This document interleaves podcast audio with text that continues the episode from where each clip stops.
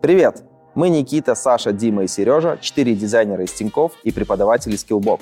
В подкасте общаемся с экспертами креативных индустрий, узнаем о мышлении и навыках, которыми должен обладать специалист в дизайне. Подкаст Untitled записан в партнерстве с крупнейшей образовательной платформой Skillbox. Если ты что-то там перекладываешь на пользователя, то тогда где твоя экспертиза, чувак? Это Я просто... не принимаю встречу без повестки. Есть же data-driven дизайн, спрашиваешь ты. Нет. Наш рынок, он очень узкий. Угу. Вот он по потенциалу своему, по покупательской способности, рацио не всегда побеждает эмоцию. Мы когда вы как дизайнеры точно это понимаете. Я подписываюсь на Netflix, я покупаю подписку Amazon Prime, я оставляю себе единственный канал Fox, любимый канал mm республиканцев, чтобы видеть, как Трамп нахлобучивает демократов.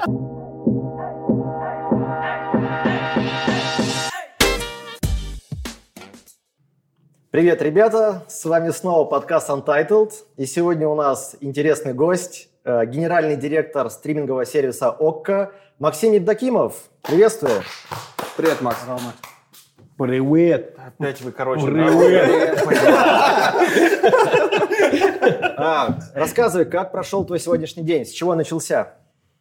Начался с отмены важного мероприятия. Ну, ты же проснулся еще. Не, это вообще не считается. Начало мероприятия. Не, не, это, не считается, потому что тогда надо считать, если сутки брать, там, когда сын первый раз пришел, испугался там чего-то, да. Если семейную часть откинуть, то вот, да, начался с того, что сегодня должно было быть серьезное мероприятие, правление, на котором я должен был защищать трехлетнюю стратегию. Око и... выходит на биржу? Не-не-не, Око, Око не продается. Очень, очень, очень дорого, очень дорого. А не так давно поменялся акционер, вернее, как бы так случилось, что наконец-то э, группа Сбер стала стопроцентным акционером, и это предполагает изменение стратегии, ее нужно вынести, согласовать, проговорить, чего мы хотим делать, зачем, как, что. Дата была на сегодня, но, к сожалению, она отменилась. Так ты, что... ты был готов? Я бы предпочел защититься сегодня, чем э, еще откладывать, потому что, ну, это всегда такое. Mm-hmm. Еще чего-нибудь новое появится, еще какие-нибудь новые желания, там начнешь перекраивать. 10 ну, слайдов. Да, да, еще 10 слайдов. Ну, слушай, этот вопрос вообще был про то, чтобы понять, вот как проходит твой типичный день. Вот, то есть ты, ты пришел на работу, и вот что ты обычно делаешь? Там, проверяешь календарик, пассианцем скидываешь. К сожалению, к сожалению, с пассианцами, да, уже давно как-то закончилось. Но было, да? Было, когда, конечно, на заре интернета, когда еще пассианс был не в интернете. Было. Сейчас э, прихожу, график настолько насыщенный, что моим календарем занимается помощник. Я практически себе не принадлежу с точки зрения времени. Она полностью им занимается. То есть все, кто хотят поставить мне встречу, пишут э, в моего помощника, она, соответственно, расставляет это все и меняет, если какие-то встречи разлетаются, она меняет, потому что очень много зависимостей. Опять же, работа в группе Сбер предполагает то, что большие руководители могут тебе вставить встречи, и ну, ты подстраиваешься скорее под них, чем, mm-hmm. чем они под тебя. Поэтому так вот, э, так заведено, уже так, так пошло. Это, наверное, ее основная работа, потому что ну, вот, календарь меняется постоянно. Но а как она понимает приоритеты? Да, ну, как бы, тоже вот, интересно. Если встречи накладываются, тогда она, конечно, ко мне приходит. У нас есть каждый день 15 минут на синк, когда мы там распланируем, ну, планируем встречи. Максим Михайлович, у вас встреча с этим, с этим, с этим? Ну, типа того, да. То есть там этот просится, этот просится, этот просится. Там кого точно ставим, кого там этот, э, кого выпускаем. Ну, я, я вам скажу, что это такое себе упражнение, потому что ты, ты реально теряешь контроль над э, ну, над календарем, ты не знаешь, какая у тебя встреча, по сути, а. какая встреча у тебя следующая. То есть я ориентируюсь по принципу, вот у меня там э, блянкнуло в Outlook, там, да, через 15 в календаре, минут да, через 15 минут такая встреча. Я понимаю, да, окей, там, это там в переговорной, это ко мне придут, это, значит, там внешняя встреча. То есть вот так. у меня расписана дорога, дорога на подкаст у меня занесена в календарь. То есть у меня все распланировано, потому что иначе если ты это не распланируешь, туда встанет какая-то встреча. Вопрос. Ты всегда, получается, знаешь э, ну, повестку встреч? Или иногда это Я просто... не принимаю встречу без повестки. Но ага. это тоже, опять же, правило, которое мы с помощницей договорились, что если, если прилетает внешняя встреча, пустая, то она, соответственно, с инициатором всегда проговаривает повестку, ровно потому что, ну, я не хочу прийти неподготовленным, uh-huh, и как бы, uh-huh. опять же, с чего начинается день, то есть если я еду в такси, я часто езжу на такси, я смотрю день, э, день да, для того, чтобы понять там по повесткам встреч, нужно ли мне что-то подготовить, нужно там, может, кого-то из сотрудников пушнуть или кого-то позвать uh-huh. на встречу, ну, то есть исхожу из этого. Слушай, Но без повестки встречи я просто не беру. А до скольки у тебя рабочий день? Э, по-разному. Ну, в среднем я ухожу где-то в районе 9, половины 10. Ну, нифига себе. Прям как ты, да? Да. Нет. Слушай, ну, ну тогда вопрос. Вот ты говоришь постоянный поток встреч, да, но любому руководителю нужно время для того, чтобы сконцентрироваться, подумать. Ты как решаешь эту проблему? Ты себе на будущее забрасываешь какие-то встречи, пустышки? Поэтому Когда? до 9, до половины да? 10. Ага то, что встречи длятся где-то до 7, вот, собственно, обработать, время обработать все эти встречи, ну, поработать на, там, над, с почтой или там какие-то свои исходящие выпустить. Вот так получается, да, но здесь э, э, я не так давно стал э, руководителем ОКО, и для меня это там не первая история, когда я прихожу на руководящую роль, и первые полгода, год обычно это такие установочные периоды, в течение которых ты ну, вынужденно инвестируешь больше времени для того, чтобы процессы выстроить, самому глубже погрузиться. Я никогда не занимался онлайн-стримингом, вы, вы знаете прекрасно. И для меня и сама индустрия новая. Понятно, что там моя задача не кино стримить, там, моя личная, да, а, но, тем не менее, должен немножко в индустрии понимать, в том числе, чтобы понять, каких людей привлекать, где у нас там послабже, где у нас посильнее, ну и так далее. А визионерством ты занимаешься тоже, получается? Это такое очень а, очень общее понятие визионерства чего. То есть если мы говорим про пользовательский опыт, э, про то, как, э, как, как люди будут смотреть кино, я в этом участвую, но опять же есть команда, безусловно, то есть uh-huh. там не сижу, кнопки не расставляю, вы знаете прекрасно, я не говорил, как вам э, делать дизайн. Но, безусловно, есть какое-то понимание того, как, как бы я бы хотел, чтобы это было – есть, э, ну, можно, наверное, их уже назвать там какие-то бенчмарки, там те же Netflix, условно, которые uh-huh. на рынке чего-то доказали, мы уже можем смотреть, что они делают и как они делают. Но вот моя роль это не столько про визионерство там какое-то продуктовое, сколько именно про менеджмент и продуктовый менеджмент с тем, чтобы у ребятам было оставалось время на то, чтобы делать классные штуки. То есть я там стараюсь какие-то вопросы автоматизировать, что-то забрать на себя – Э, принимать решения, где они не могут сами справиться, если у них там какой-то конфликт возникает. Uh-huh.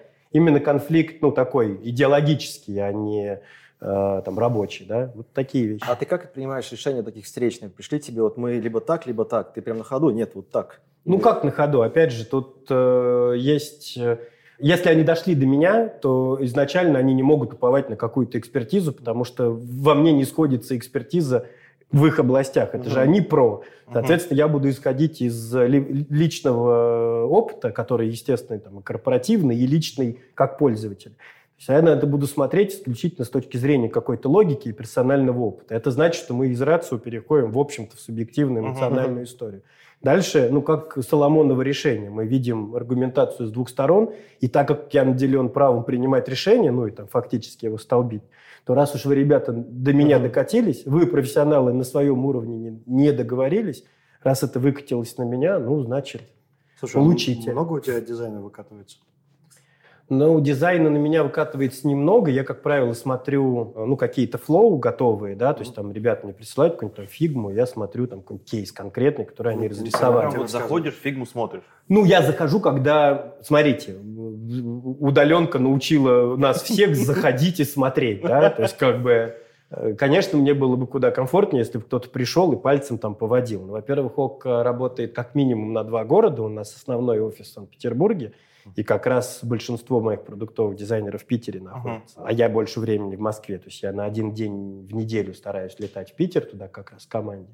Это во-первых. Во-вторых, понятно, удаленный режим, поэтому много в зуме. Ну и, собственно, они мне кидают там какую-нибудь фигму, и мы там пальцем вводим каждый на своем экране, они меня там проводят по флоу. Это не, не так, чтобы я все дизайны утверждаю. У нас uh-huh. есть какая-то понятная повестка, чего мы хотим. Если это какой-то новый сценарий – У нас там много сейчас э, интеграционных вопросов со Сбером. Ну, большая экосистема, много компаний, мы хотим как-то там Сберпэй, интегрироваться. там, там. да, вот это все. Ну, там Сберпрайм, начнем с него, Мгм. да, там это кросс-сервисная подписка. ОКО один из драйверов э, Сберпрайм. Соответственно, нам надо э, пользовательский опыт, авторизация, бесшовность, там вся эта история, там со Сбербанк онлайном много историй, да. И вот мы смотрим, чтобы это все было консистентно.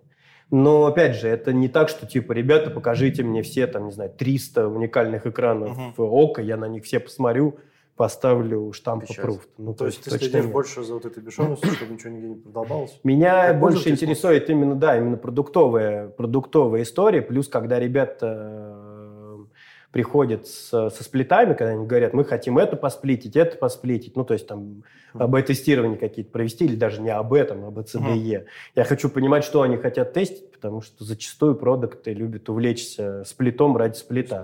Ну, то есть, типа, не, даже не спалить деньги, это спа- спалить время скорее. Мгм. То есть, типа, мы хотим посплитовать все кейсы. Дальше вопрос, зачем? То есть, ты что хочешь от этого получить? У тебя итоговый ответ должен быть. Всегда задавайся вопросом, чего. Ну, и мой любимый вопрос, если ты что-то там перекладываешь на пользователя, то тогда где твоя экспертиза, чувак? Ну, как бы. Мгм. Ты должен вначале сказать, что моя гипотеза, на которую я ставлю свои 80%, она вот такая. Вот это мое целевое э, значение. Я хочу, чтобы Мгм. было так. Я верю, что это будет так. Но как бы есть какие-то там 20. пограничные сценарии. Мгм. Я вот на 20% пользователей хочу вот это раскатить и посмотреть. Может, на самом деле там стрельнет.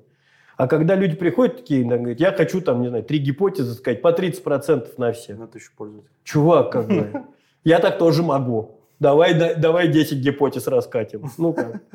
Это очень интересный подход, э, безусловно. Ну, большинство так не делают. Как бы. И все как раз-таки вот эти 50 на 50. И э, я сам сталкивался сколько раз, когда продукты не доверяют решению там, дизайнера, да, э, любого. И ты либо сам идешь, отстаиваешь его, либо как бы начинаешь обосновывать, почему это так. Хорошая тема. Я не против э, сплитов как таковых, просто сплит должен э, э, подтверждать или опровергать какую-то твою гипотезу. Он не должен давать тебе ответ, что, ну, а что есть правильно. У тебя должно быть твоя гипотеза, ну ты же как бы ее почему-то сформулировал, это значит, что ты базируешься на каком-то свое экспертном мнении, своей экспертизе. Так ты мне ее покажи. Мгм. А если 50 на 50, то, извините, это как бы вероятность встретить Есть динозавра этот, на улице. э, data-driven дизайн, да, а Data-driven. есть data...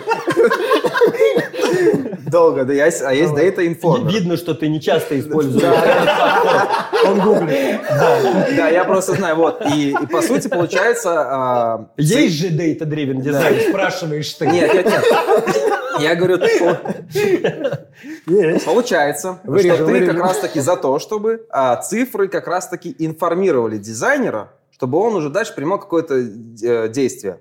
А не так, как хотят продукты, что как раз-таки цифры двигают дизайном. Одно другому не мешает. Если ты изначально выходишь в сплит с гипотезой, подтвержденной цифрами, но при этом Мгм. ты испытываешь какие-то сомнения, ну, там, условно, рацио не всегда побеждает эмоцию. Мы когда вы как дизайнеры точно это понимаете, что там э, какие-то вещи могут быть, э, принятие решений может происходить от, от эмоционального импульса, нежели от рационального. И дальше вопрос. Ты успеваешь эмоцию в рацию превратить? То есть, грубо говоря, ты пользователя поймал на входе, там, Мгм. на портальную страницу или там на лендосе каком-то мобильном, ты его в авторизацию приземлил, потому что авторизация – это уже рацию, это не эмоция. Никто никогда не хочет нигде авторизовываться. Но это желание возникает от эмоционального В импульса. зависимости от контекста, ты хочешь И сказать. дальше вопрос, условно, куда ставить, куда ставить регвол? Ну. Ну, условно, там, куда ставить э, страницу авторизации? Ее надо ставить, начинать с нее. Там, э, если мы говорим, там, например, про Netflix, ты когда заходишь, он первое, что у тебя просит, он тебя просит авторизоваться. Потому что Netflix не надо ничего доказывать, что у него внутри. Мгм. Это сила бренда. И он может себе позволить сказать, ну ты пришел, ты, ты же себе скачал Netflix, ну так авторизуйся и получишь Netflix. Причем это не значит, что ты должен купить подписку, но ты должен авторизоваться. Условно, если мы будем говорить про ОККО, то, скорее всего, так не сработает. Мы не можем начать наш пользовательский путь с того, чтобы авторизоваться, потому что у ОККО нет такого сильного бренда, который бы сам отвечал на вопрос, а что есть ОККО.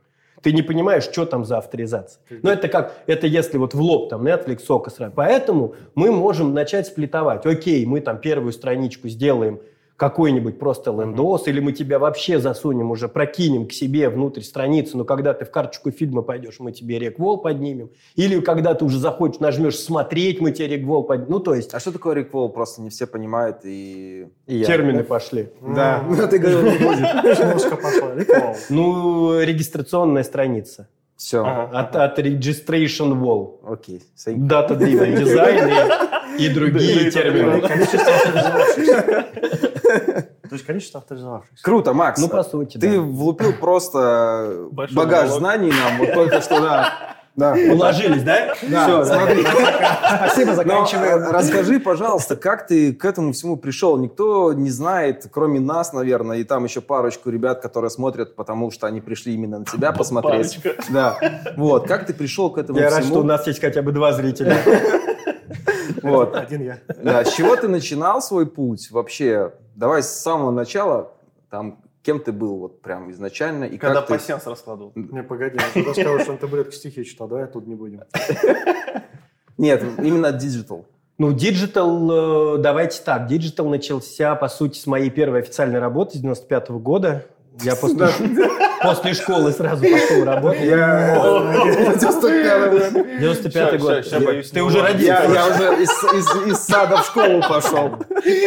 Собирался в школу.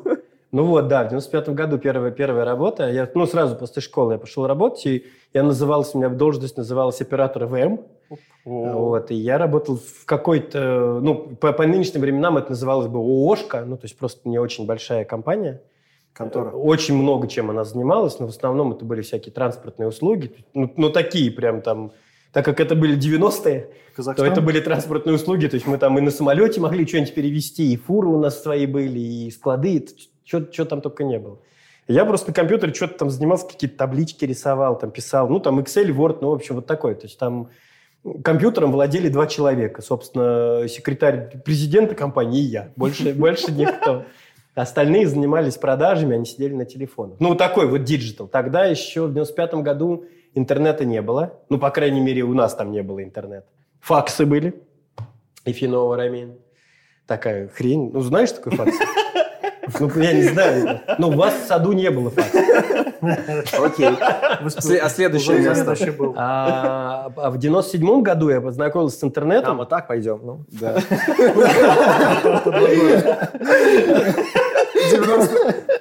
Ноябрь. Ноябрь 97-го, Макс. Так, продолжай. Давай вот, вот эту часть, где я еще был в школе, Мы пропустим. мы, Да. быстро, мы Окей. быстро пролетим. Ну, слушайте, если прямо, если современный digital брать, то это, наверное, наверное... До Тинькофф. Э, До Тинькофф еще одна компания. Я был генеральным директором компании «Моби Деньги». Это компания на стыке телекомов и банков, ну, платежных э, систем. Все мы знаем Яндекс Деньги. Вот Моби Деньги – это кусочек того, что мы знаем как Яндекс Деньги. Просто когда основатель этой всей истории продавал это в Яндекс, Яндекс не поверил в мобильную коммерцию, а поверил только в интернет-коммерцию, купил вот блок, э, который известен как Яндекс Деньги, а теперь Юмани. А мобильную историю, вот тот фаундер, он ее как бы, ну, забрал и, собственно, создал из этого отдельную компанию «Моби Деньги». А, Она занималась мобильной коммерцией, платежи со счета номера телефона. То есть ты мог купить, ну, как, как Apple Pay, но только с мобильного счета. То есть у тебя, по сути, он там. И вот чуть-чуть, чуть-чуть назад, как ты стал руководителем? Да что же вы, демоны, делаете Ну, Ты вот всегда был руководителем? Ну, ну, ты же не захотел про те времена. Это произошло в 90-х. А, Ну, примерно. То есть, на самом деле, карьера всегда шла как-то по нарастающей. Давайте так, в дву- в две- в 2000 году я, я написал в Финляндию, в компанию Сонора, на- Ну, на- в Nokia скажешь. на- на- написал, написал, э, написал резюме свое, отправил в Финляндию, просто, знаешь, там типа на инфо собачка Сонора Фи. Отправил свое резюме, что типа хочу работать в Соноре, и, там, и, значит, и, и развиваться. И вот в 2001 году дочка Сонора, которая теперь Мегафон, позвали меня в московский филиал. Я приходил на позицию контент-менеджера. И вот там за 4,5 года дорос до руководителя департамента развития продуктов и услуг. А ты в Финке был прям? Не, это все здесь А, было. всё здесь было. Да, Ага. да. Это... Я, кстати, в Финке ни разу не был. Вообще. Несмотря ни на что, да. И вот там, ну, это, собственно, вот первая такая руководящая позиция, но не, не генеральская. А потом, через пару лет, у меня был э, позиция исполнительного директора. Ну, и там следующие уже были, там, генеральный директор, там, вице-президент, генеральный директор. Ну, как так. Окей. А, Юмани, как будто бы. Да. Потом, а как... А потом Тиньков меня пригласил из, из Моби Денег, меня, да, зарекрутили, ну, захантили. Хантеры связались, позвали. Олег тогда хотел делать... Э... Юрьевич, который для нас. Олег Юрьевич, да, Олег Юрьевич. Он не любит, когда его называют Олег Юрьевич, потому что он не считает себя старым. Защитник Олег. Ну, Олег. Защитник Олег. Защитник Олег. Защитник Олега. Олег, да, он тогда планировал делать так называемый Тинькофф кошелек. Это должен был быть такой ответ, ну, не ответ, а продукт э, в пику Киви кошельку, но более интересный, потому что он был, во-первых, mobile only, вообще это был 2013 год, mm-hmm. ну, то есть это, в принципе, было достаточно революционно. И плюс задача была, по сути, не зарабатывать на самом кошельке, а создать именно такую транзакционную машину, которая бы вовлекала в то, что теперь модно называть экосистему, но тогда как бы такого слова не использовалось, ну, скажем, вот в среду Тинькофф. Mm-hmm. То есть был такой легкий вход в Тинькофф банкинг, но без открытия банковской карты, там, mm-hmm. подписания каких-то сложных договоров и так далее. Мы это сделали, это была большая, очень э, такая, очень серьезная, крутая работа, ребята, за полгода, по, по сути. Я пришел в мае 2013 года, и 1 декабря у нас уже был лонч, и это было выпущено на трех мобильных платформах и на вебе. Ну, то есть mm-hmm. это прям реально фантастическая, крутая штука была, очень крутая работа. Мы были первые, кто сделал переводы в мессенджерах, потому что мы сделали на Фейсбуке и во ВКонтакте ну, вернее, учетку ты привязывал в кошельке и переводил через кошелек, но они были связаны. То есть не было еще никаких вообще там ни у Фейсбука, ни у WhatsApp, ни у Вайбера не было переводов. То есть это все вот у нас uh-huh. было там эти сделанные вещи. У нас регистрация была по номеру телефона сделана, там то, чего тоже там э, и по учеткам uh-huh. ВКшной и Фейсбуковой. Ну, то есть мы там много чего напионерили. Потом это все начали закрывать, там эти Фейсбуки стали запрещать, там ВК там закрыл, ну, в общем. Но, тем не менее, мы это тогда запилили. Вот. Но потом, к сожалению, поменялось, э, поменялось э, законодательство, и продукт, э, по сути, ну, ему прикрыли вообще дорогу в жизнь. И мы многое из того, что было в кошельке, встроили в то, что теперь вот в приложении Тинькофф, в базовом банковском приложении, там до сих пор много из этого чего Да, чаты P2P есть у нас. Например. И авторизация по номеру телефона. И авторизация есть. Кое-что используете. А в то время авторизация была по номеру договора.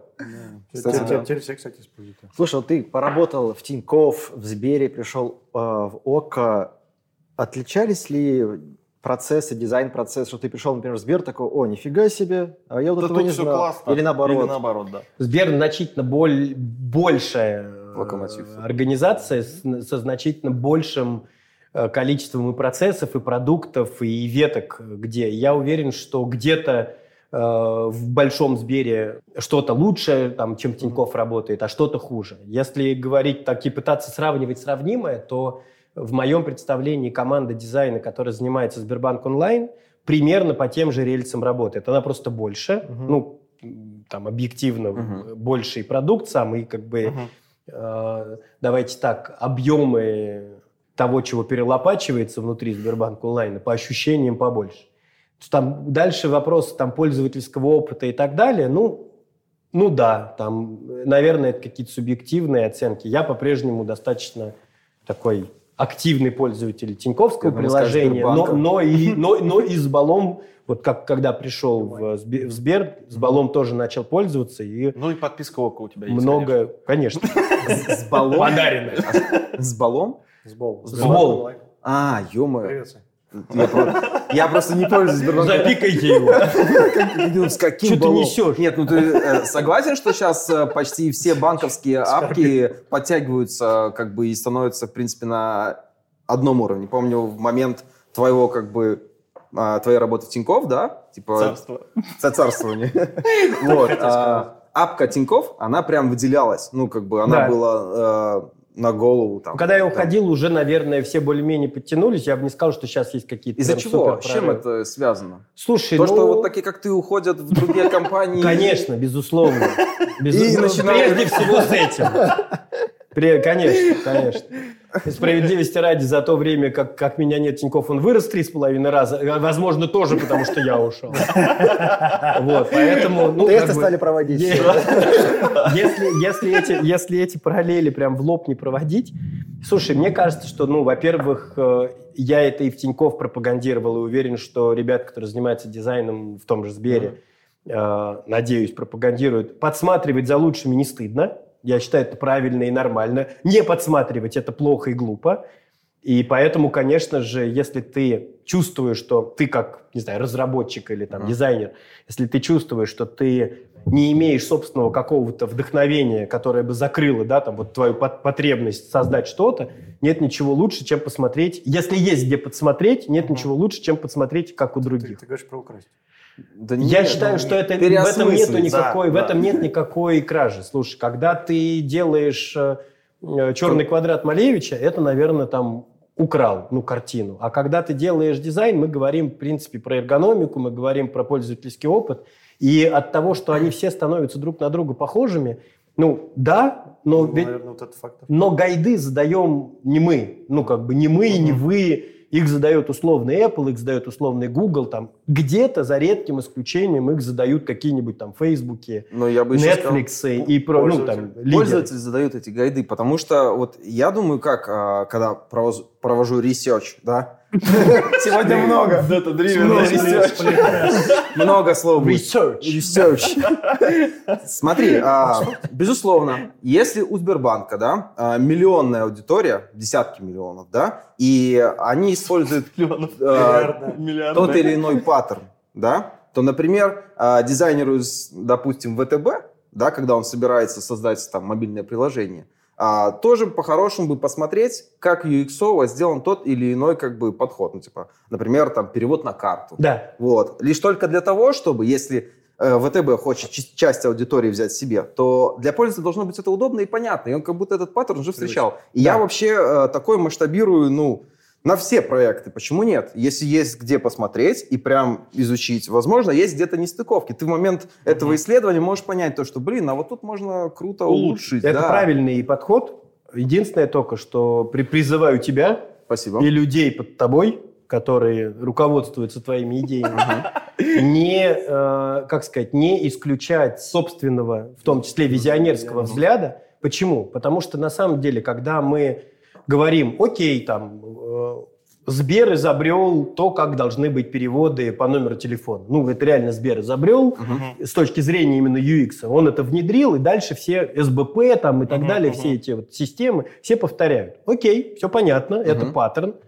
Но этот паттерн изобрел Сбер. Не значит, что он самый лучший. Я сейчас ни в коем случае не говорю, что это не так. Мгм, мгм. Наверное. И там не, не то, чтобы можно выпрыгнуть из штанов, потому что, ну, сценарий достаточно простой. Но в целом каждому сценарию, как ты когда его заложил, то есть вот давайте такой пример. Автомобиль. Мы все привыкли к тому, что у него передние и задние двери открываются одинаково. Одинаково я имею в виду, что у них петли все с левой стороны. Но если вот смотреть сбоку на машину, тебя не Rolls-Royce? а потом появился, ну, условно, да, а есть Rolls-Royce, у которого дверь открывается обратно. Как, как лучше, как правильнее дверь прикрепить? Этого ответа, ну, условно, нету, потому что ты не можешь, когда ты имеешь паттерн езды на ладе, ты не можешь сказать, если бы у тебя на ладе дверь открывалась вот так, было бы тебе удобно или нет? Ты в жизни в, в Rolls-Royce не сидел. И с большой... веро- Я не, не ты лично. Ты-то, конечно. Я хотел сказать, я хотел сказать, не Надо же стоит- удочку куда-то Я хотел складывать, сказать, не стоит переходить на личность. Не- Нет, когда мы говорим, А ты, не один это, это, эй, ты, чего не заходишь? Да я Да. Я сейчас двери ищу. да. Ну, условно. Нет, Поэтому понятен подход, эти, действительно. эти челленджи, они обычно, они очень-очень должны быть. И именно это э, возвращает нас к тому разговору, который, я говорил, про 80-20 условно. Потому что вот эти 80, это как раз то, что у тебя базовая гипотеза, это паттерн. И ты, ты тут посмотрел, смотрите, вот так все делают так. Apple, Google рекомендуют там делать так. Вот это нативно. Но все-таки кажется, что вот сделаем мы вот так, угу. возможно, это было бы, да, может быть, это кастомно, но возможно, это было бы удобно. Круче, и ничего да. не мешает тебе запустить угу. такой ну, сплит, да. и потом мы знаем примеры. Э, Google с Apple задавай, ну если мы мобильные там угу, паттерны возьмем, угу. Google с Apple достаточно часто эти паттерны меняют, гайды меняют, в том ну, числе, да. потому что там тоже сидят какие-то там красавчики, которые эти гипотезы тестят. Почему вы смотрите все на Серегу? Ты, ты сидел там. Да что я? Он подсел. Ну. Слушай, я шучу. Макс, интересно, а Сбер избавляется от бюрократии? Ну, там в плане дизайна, еще чего-то. Там стало полегче? Ну, опять же, смотрите, все, все, все, очень, э, все очень относительно. В команде Сбербанк онлайн из Бала там, ну, я никакой бюрократии не видел. Там есть совершенно замечательный Ярик Тизов, который управляет Э, ну, всей дизайн-вертикалью, если так можно сказать, там, все дизайнеры, которые делают мобильный дизайн, вообще все, что делается мобильного в Сбере, все приходят к Ярику, потому что он ответственный за дизайн-систему, э, сберовскую, да, и, соответственно, вот эти вот вещи он помогает как бы встраивать. У него, давайте будем честны, он во многом зависит от того, что команд, которые занимаются Сбербанк онлайном, их очень много. И, грубо говоря, сделать быстрое изменение не всегда в его силах. Uh-huh. Ну, потому что там вот, uh-huh. вот эти вот нарезанные вот эти э, услуги, не знаю, сервисы внутри, uh-huh. они все за разными командами, но он может задать какой-то тренд. В том числе, если гайды меняются от Apple, Google, то он эти гайды uh-huh. спускает э, через дизайн-систему и через какую-то там презентацию того, чего поменялось, на вот эти продуктовые команды, где уже сидят э, дизайнеры. Поэтому там я бы не сказал, что есть бюрократия, ну вот в дизайне, я бы не сказал, что там есть какая-то бюрократия. Бюрократия присутствует, огромная структура, она присутствует там тогда, когда ты сам сервис, какой-то продукт запускаешь или хочешь запустить. Это все обвязано регламентами, это все обвязано документами. Но я вам скажу так, что если это так не сделать, то вот эти вот десятки миллионов людей, которые этим пользуются каждый день, ну, Сбербанк онлайн, там больше 60 миллионов МАУ и больше там 20 миллионов DAO дневного использования. Ну, то есть это реально очень много. Это сравнимо с мессенджерами там и так далее. И если там случится хоть что-то, и если это не пройдет, ну, вот это бесконечное количество проверок, риски проверят, кибербезопасность, еще что-то, там ну, действительно миллионы людей могут пострадать по какой-то причине.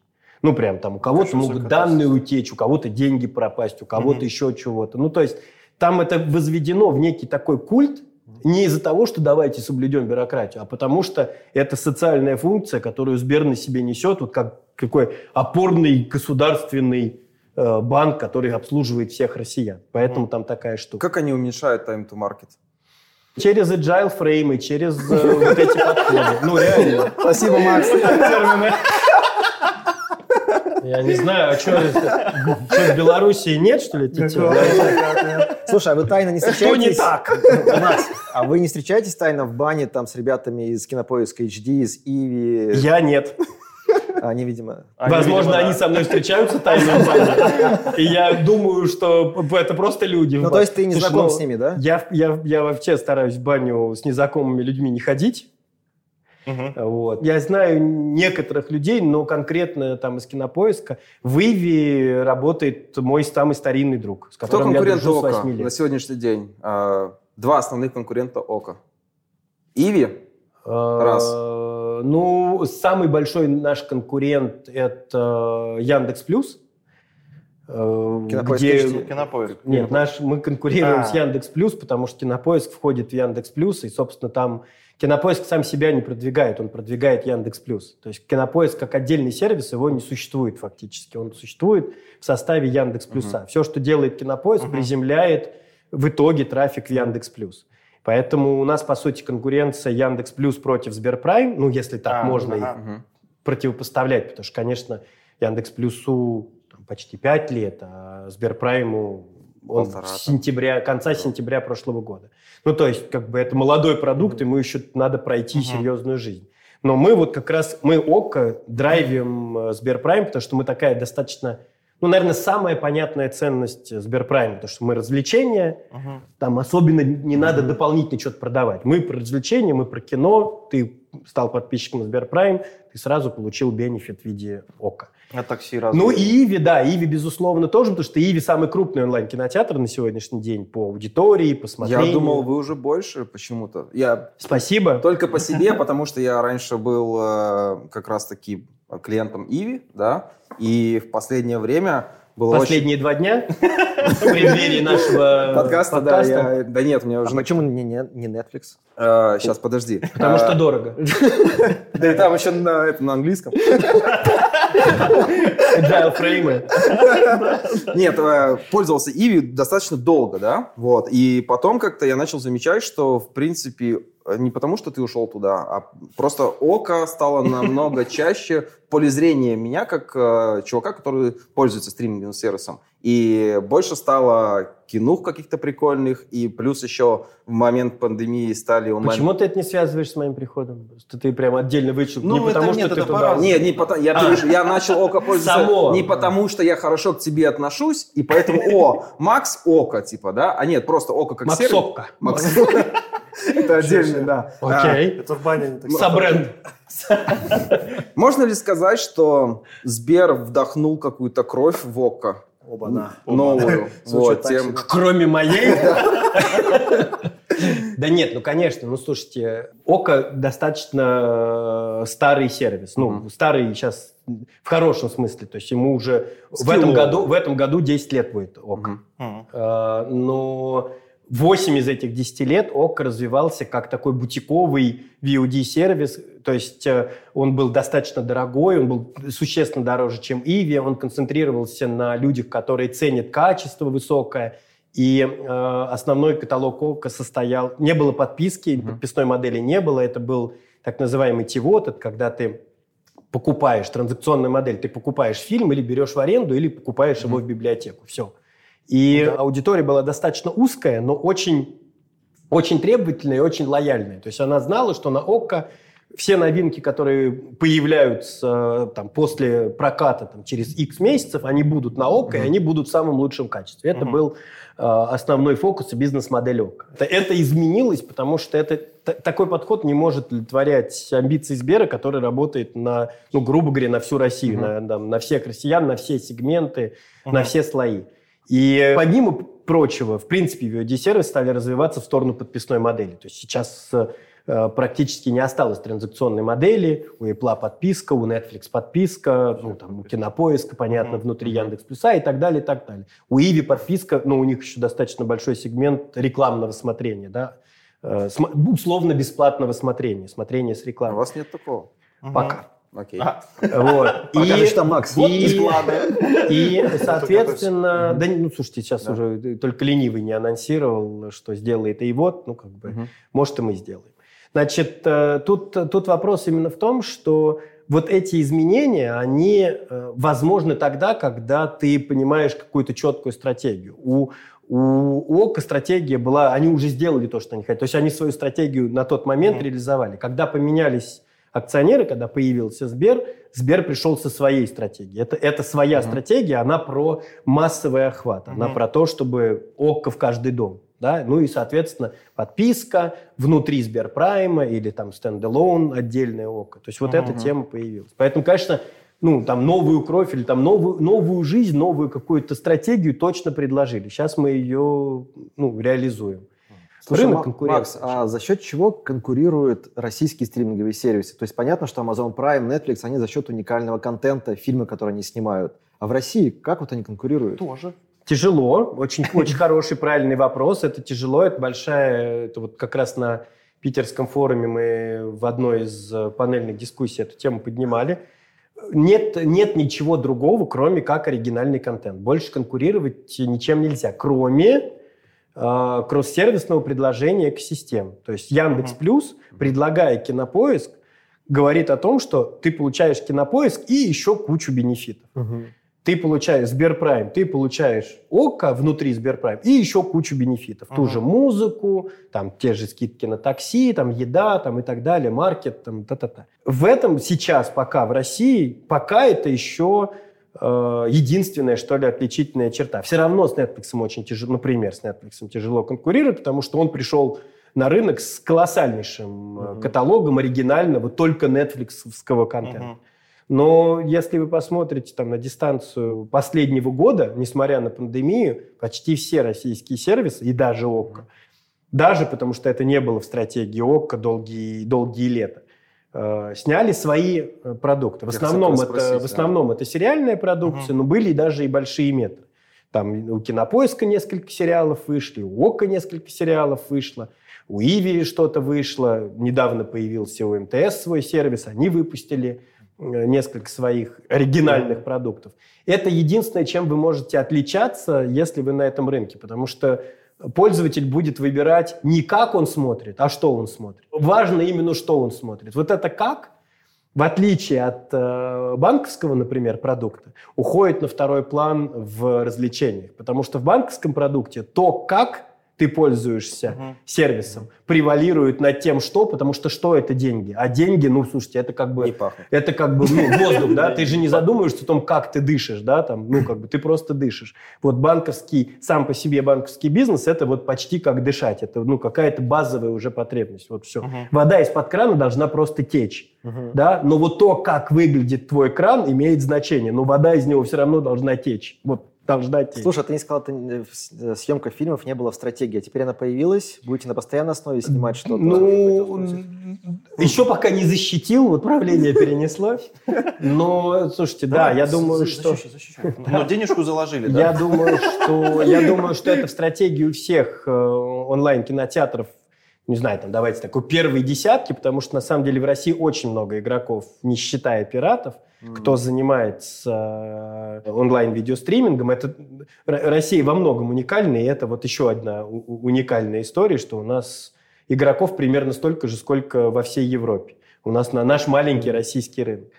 Вот. Но в первые, я думаю, первая десятка плюс-минус понимают, что если они не будут производить собственный контент, то так или иначе они постепенно... Слушай, а он должен быть качественным в том плане, что все смотрят сериальчики на втором канале, и очень большая аудитория у них, кто смотрит Все сериальчики. смотрят сериальчики на втором канале, безусловно, но дальше вопрос, как бы, второй канал делает тебе какие-то сериальчики, он их показывает тогда, когда второму каналу кажется, их угу. надо показывать.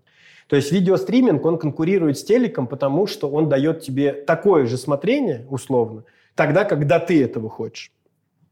Тот же второй канал, там, Россия, э, запустил свою стриминговую платформу, которая называется «Смотрим.ком», и ты Теперь сериальчики второго канала можешь смотреть и там, вот если оно Сереж. тебе надо. Вот, Сереж, если оно тебе надо. Но, опять же, э, вопрос качества, он достаточно субъективный. Да? То есть, как, как бы мы все понимаем, что сериальчики НТВ, второго канала, на первом, э, где там еще, на СТ, ну, не на СТ, на, на, на ТНТ есть, да. и так далее. И, и этого контента много. Угу. Ну, его, в принципе, было много. В России телевидение бесплатное. Удовлетворить свое смотрение можно было, казалось бы, и так. Однако Э, стриминговые платформы развиваются, очень много подписок, они продаются эффективно, потому что спрос есть, запрос есть и на другой контент. И тот же Netflix со своим контентом приходит, хотя, ну чего, как бы э, сериальчики были условно там и на медиатеке ну, раньше. Но они свою нишу крутую нашли, они делают очень много аниме, очень много документалок. Аниме, нишу аниме нашли японцы задолго Нет, до появления. Понятно, ну, то есть аниме было Они драйвят это. Да, дальше просто вопрос. Это, ну, если говорить про аниме, это достаточно узкий сегмент, там, тебе он интересен, ты нашел его, грубо говоря, на Netflix, никто его там из угу. крупных российских игроков не качает.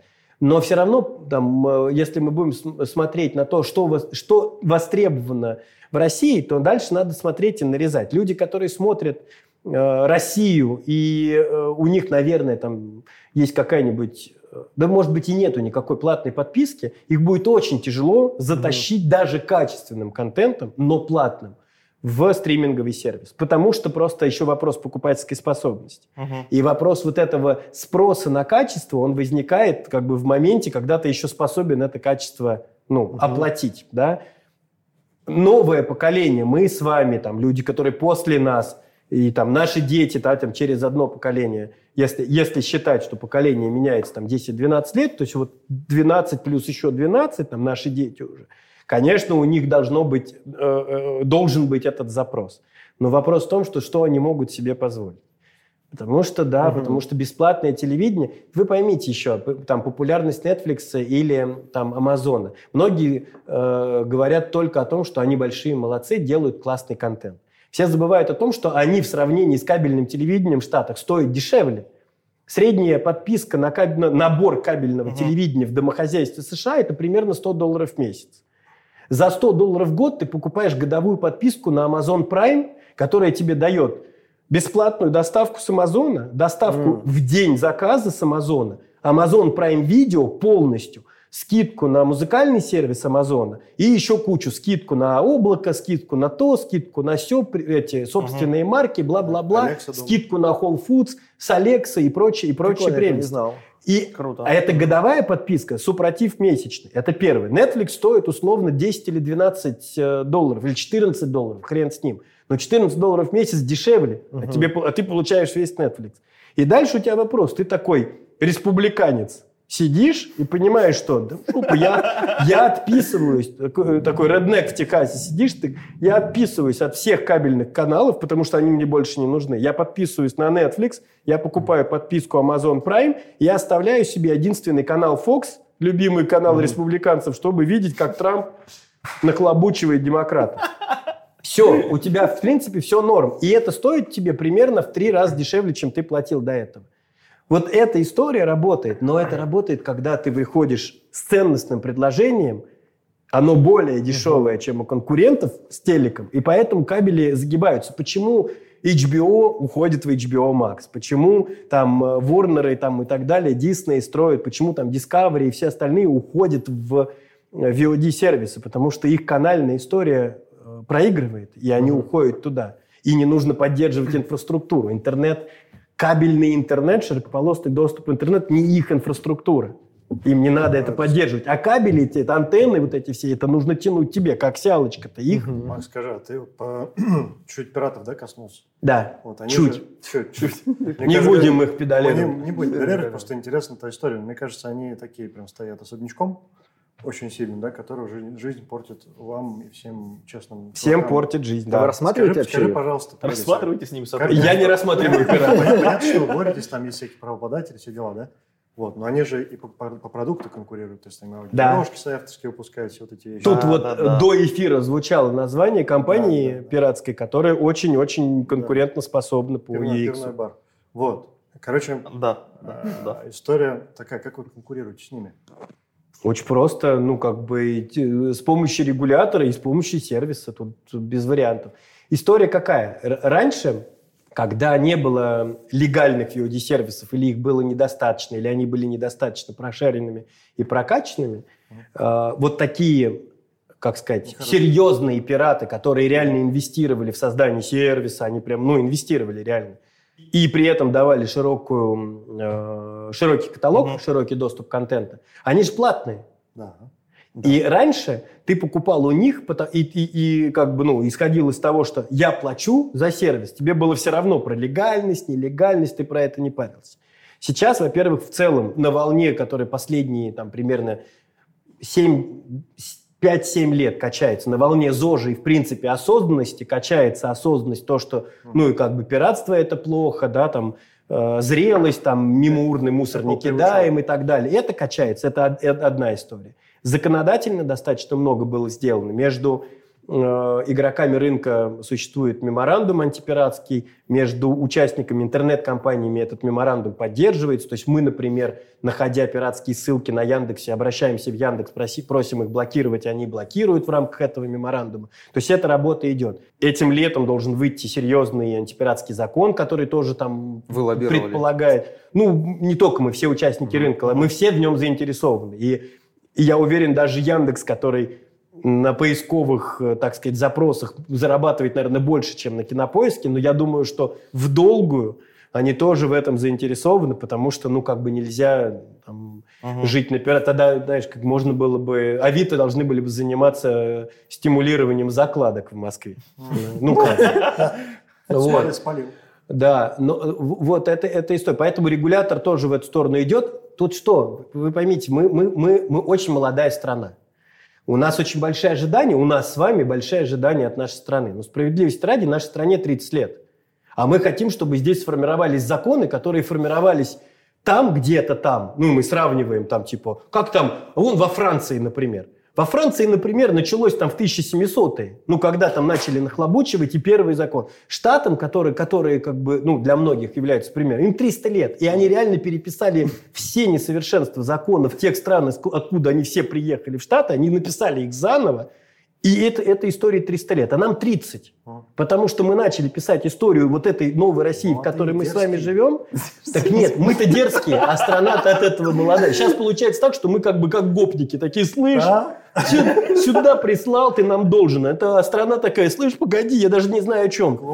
Все формируется, да, индустрии все формируются, законодательство под эти индустрии формируется, все правила формируются заново. Это не значит, что нам не надо хотеть, но это значит, что мы, ну, Нам если мы говорим про осознанность, то мы должны относиться к этому в том числе с пониманием того, что да, если чего-то нет, то нам надо хотеть, чтобы это было, но не с позиции требований, а с позиции, а давайте мы что-то предложим. Вот мы, как участники индустрии, а должны что то предложить. Что можете предложить вот этому продуктовому решению? То есть вот в этом сервисе, который мы не будем называть, Здесь о, определенное удобство, да? Там все сразу ото всех. Дима просто пользователь. Вот, а, а, допустим, если... Что, Диму не красит? Ну, я, кстати, пользуюсь и другими. Короче, Тебя замажут. Пикселями? Пикселями. Закон только Короче, выйдет и... Смотри, вот для того, чтобы не иметь то же, то, что и там, да, типа вот я с пультом вижу, вижу все. Мне нужно раз, два, три, четыре, пять подписок иметь. Да, это вот не, как, ну, как это сломать? Это никак не Контента сломать. тебе не это, хватает, да, Дим? Мне не хватает выбора в одном месте. Это, ну, это никак не сломать, потому что в этом и суть, собственно, конкурентной борьбы этих самых подписок. На дистанции времени, наверное, произойдет какая-то глобализация. Ну, то есть кто-то выживет, кто-то mm. не выживет. Mm-hmm. Там, э, не знаю, насколько вы за этим, в принципе, следите. Вот недавно одна, одна из крупнейших, э, старейших кинокомпаний Голливуда – MGM, Метро Голден Майер, и купил Amazon. Анонсировал покупку за, за очень большие миллиарды. Эта компания находится в предбанкротном состоянии последние там, почти лет пять. Ну, там, условно, ну, три, неважно. Компания известна, мы все ее знаем, Лев там рычит, вот это все. Да, да, да. Ей там сто лет и так далее. Но банкрот и продается в Amazon.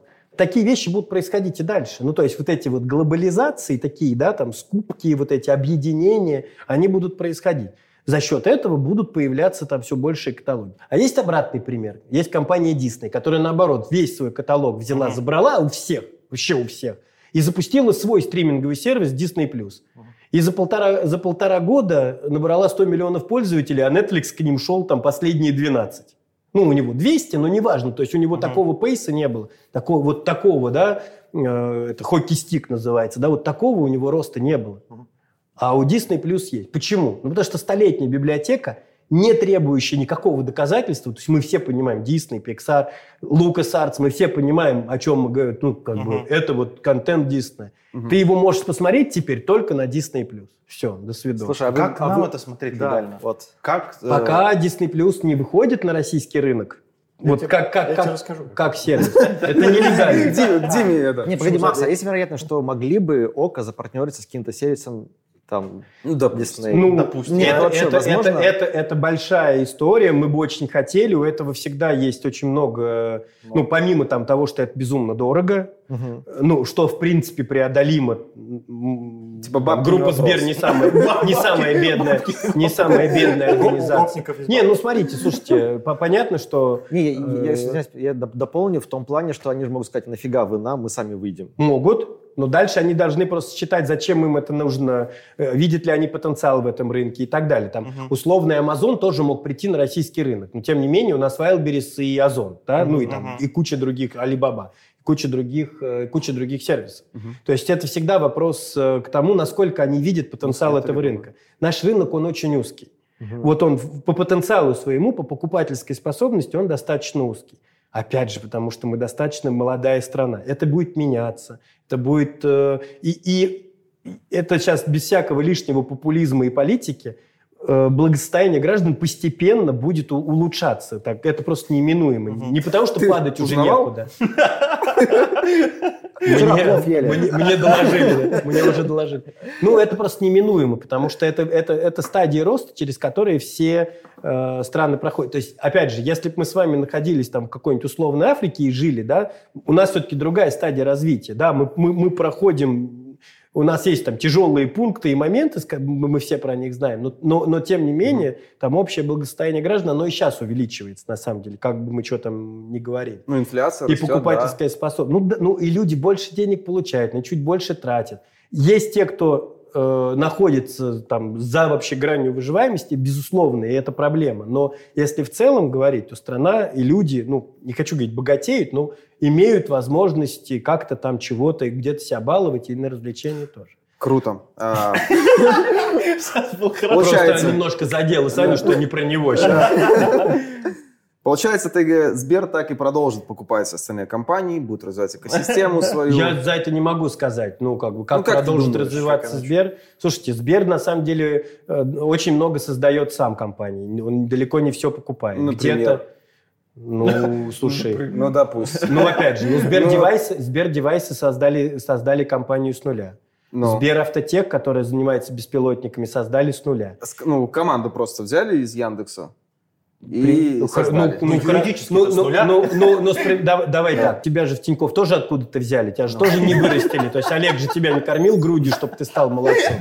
Ну, то есть, как бы, мы всех откуда-то кого-то берем. Так, да, да, да. Возможно, с тобой это была ошибка, но... но... Но, но в целом оно же как-то так работает. а нужно было, да? Но в целом как-то так и работает. То есть, еще раз, Сберавто, компанию, которая занимается ну, подпиской на машины, создали с нуля. Сберлогистику создали с нуля, которая, ну, извините, там сейчас они конкурируют с, с Почтой России по объему логистических Блин, услуг, там, по, по склад. Они, потому что сейчас их история это больше битубишная, но, например, по постаматам у них сейчас чуть ли не больше, чем у э, кого-то там у Озона, что ли, там, где ты можешь эти посылки получать. И дальше это вопрос, чьи посылки ты там сможешь получать. А дальше у тебя Сбермаркет. Это бывший Инстамарт, который купили, но, извини, он вырос с тех пор, как купили Инстамарт. Сбермаркет вырос в 6 или в 7 раз. Ну, то есть Хорошо это, что его купили? Ну, для, для масштаба бизнеса 100% для хорошо. Да. да, ну, ну так и замечательно. А для клиентов тоже хорошо, потому mm-hmm. что появился еще один крутой игрок. Ну и так далее. То есть, понимаешь, тут... В экосистеме, получается. Да ну, неважно, где он появился, для пользователя он появился, он для тебя появился. Ты, ты, ты можешь им пользоваться или не пользоваться, мы, но мы, он мы, бы не вырос, если бы у него не было клиентов, да, не было бы пользователей. Мы его докормим. Короче, да, я понял. Не, его не обязательно накачивать сберовскими продуктами, это совсем не обязательно. Олега попросим. Прикол в том, что действительно я пользуюсь мало продуктов Сбера. Не знаю почему. Или что, может, у меня карты нет, и я не вхожу в эту экосистему. Так вот это иди... же нормально. Ну, нормально, ты, конечно. будучи э, кадровым сотрудником э, спецслужб Тиньков, как бы, ты, ну, безусловно, ты в, в большей степени являешься адептом продуктов э, Тиньков или похожих по тебе по, там, по ДНК, а это, наверное, mm-hmm. там какой-нибудь Яндекс или там новый Озон. Ну, новый я в том смысле, что они достаточно mm-hmm. такие, ну, как бы заребрендились, такие освежились, что ли, да? Наверное, это нормально. Но, опять же, давайте будем честны, у Сбера огромная э, база пользователей, и адресовав к ним предложение, например, Сбермаркета, ты, ты как бы приводишь в Сбермаркет эту аудиторию. Как минимум ты ее туда приводишь. Дальше mm-hmm. это engagement. Да, не Милохин. Сервис. Таня Милохин у нас тоже был. Я что-то так вспомнил, ты начал этот э, рассказывать, рассказывать, рассказывать. И кому, как не тебе, задать этот вопрос. Я вот. узнал о том, что существует вообще в мире Дани Милохин не так давно. Честно скажу. Недавно как раз-таки была новость, то, что Альфа-банк запартнерился как раз-таки с блогером, с Алишером. Потом через какое-то время а, Сбербанк тоже презентовал блогера. Как ты думаешь, насколько это классный путь а, большим брендом, да, а, в свою экосистему, да, в свой бренд как раз-таки вписывать э, лидеров мнений. Какой блогер будет у ОККО? И это тем Слушайте. самым как раз-таки э, продолжение того, что, да, у Сбера аудитория, наверное, чуть постарше, да, массовая как бы, но они тем самым пытаются и ребят помоложе, те, кто ТикТок там, и... Что ты э, думаешь вообще? Сашка, ну... Не опасная ли эта дорожка? Вопрос нормальный, правильный. Мне чуть чуть, наверное, сложно на него прям как профессионально отвечать, потому что я все-таки не маркетолог в таком вот прям... Ну, твое в, проф, в профессиональном, в экспертном смысле. У меня здесь два мнения есть. Оно есть одно мое личное, как Максима Евдокимова, ну вот, как, как человека, отца своих детей, то я откровенно недоумеваю. Трудно подобрать слово, слово. Я сейчас горд собой.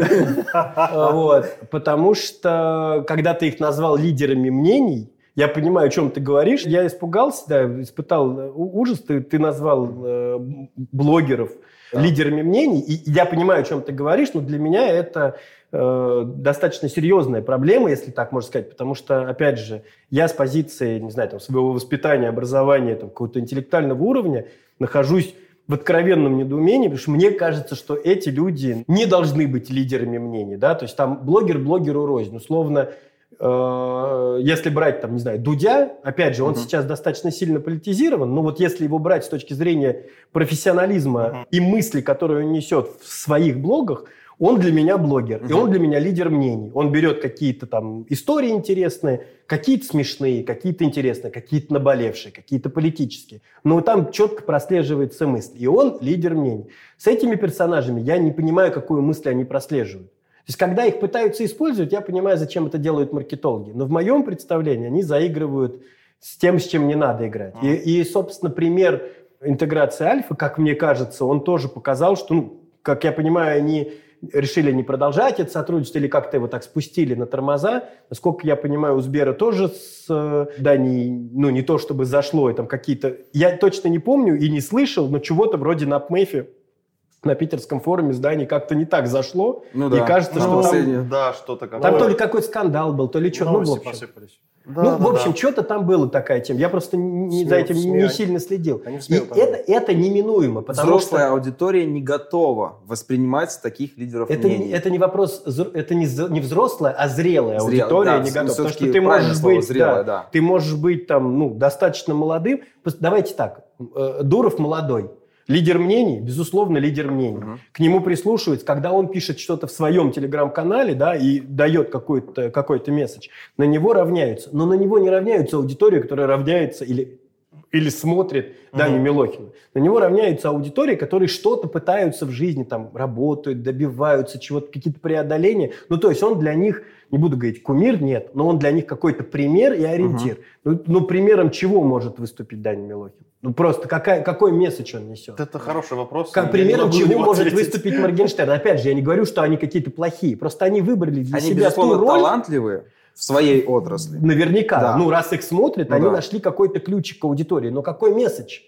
Потому что, а, а, опять же, да, давайте там возьмем я помню, Никита увлекался рэпом. Не знаю, сейчас увлекается или нет. Там, читаешь я слушаю, ты или ну, нет. Ну, чуть-чуть иногда совсем. Ну вот, насколько я знаю, рэп-исполнители, их просто, я не знаю, как волос на башке, их очень много. Спасибо, Максим. Но реально, не-не, я сейчас не, не, не, не, не, не к тому, что Хорошо, ты там один из, один из я, я говорю о том, что ну, мы при этом все знаем Эминема, мы знаем 50 Cent, мы ну, знаем да, Тупака, да. которого нет уже 100-500 лет.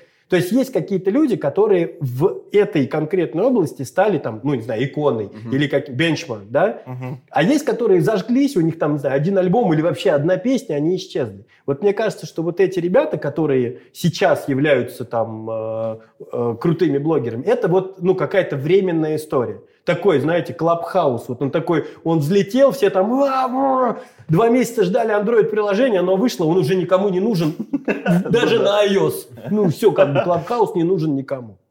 Заходил, смотрел. Там 30, 30 человек сидит. Слушайте, мы много говорим про продукты, давайте поговорим по образованию. Макс, мы пишем этот подкаст с скиллбоксом. Вот. И Закончили. Я знаю фаундеров. Да, смотри, хотел тебя спросить, как ты вообще, э, ну, не знаю, посоветуешь, может быть, как развиваться? Смотришь ли ты сам какие-то видосы, да, там, может, где-то даже на скиллбоксе, на ютубе, как ты учишься?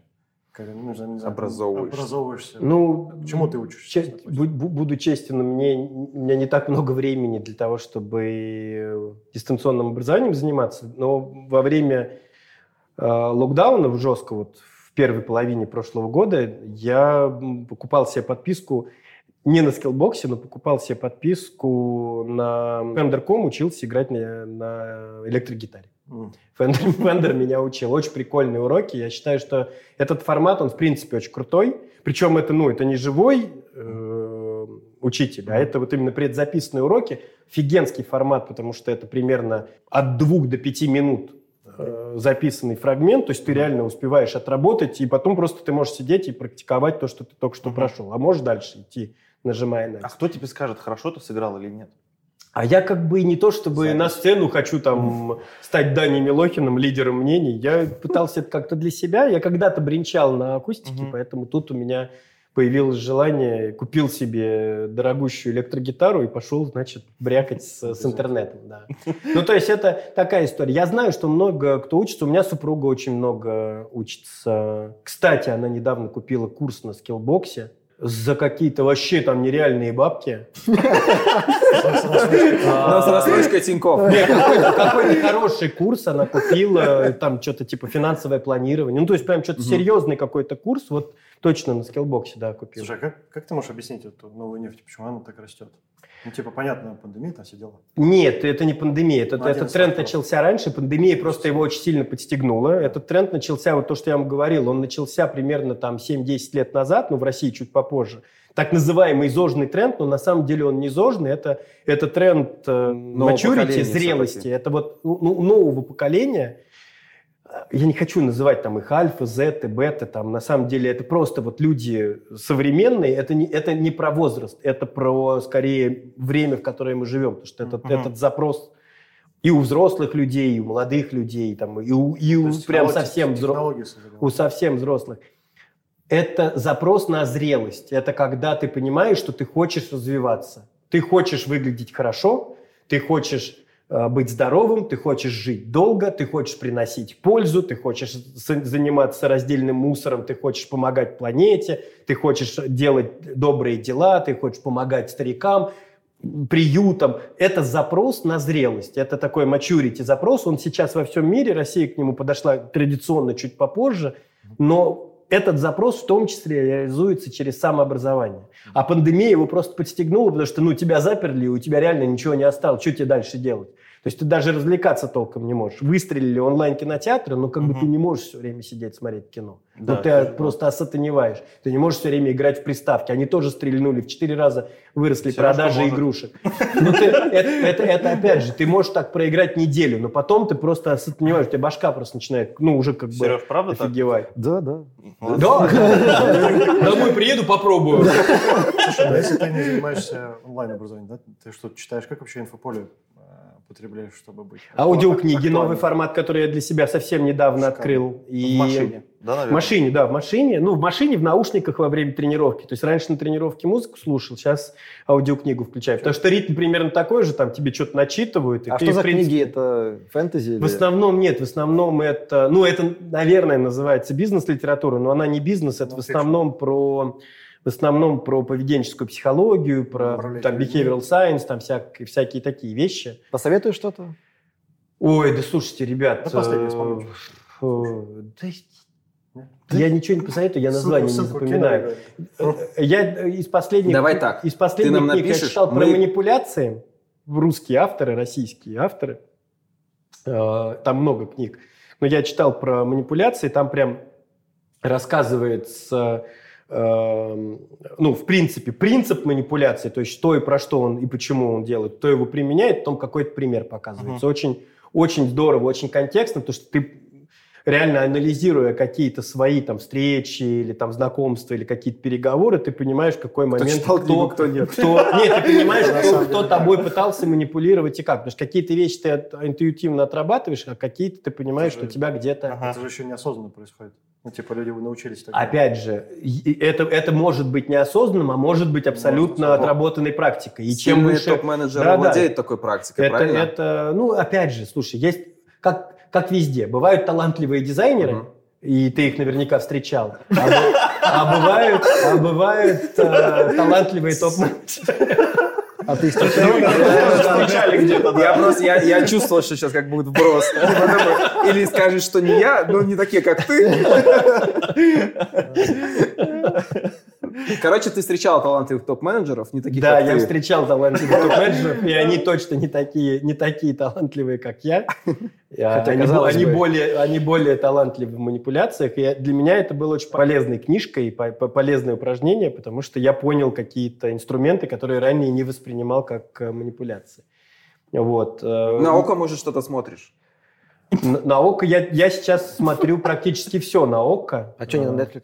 Обожаю, На, обожаю. на Netflix я тоже смотрю, но на Netflix теперь смотрю реже, э, просто потому что на ОККО много контента, который я еще не высмотрел. И как бы...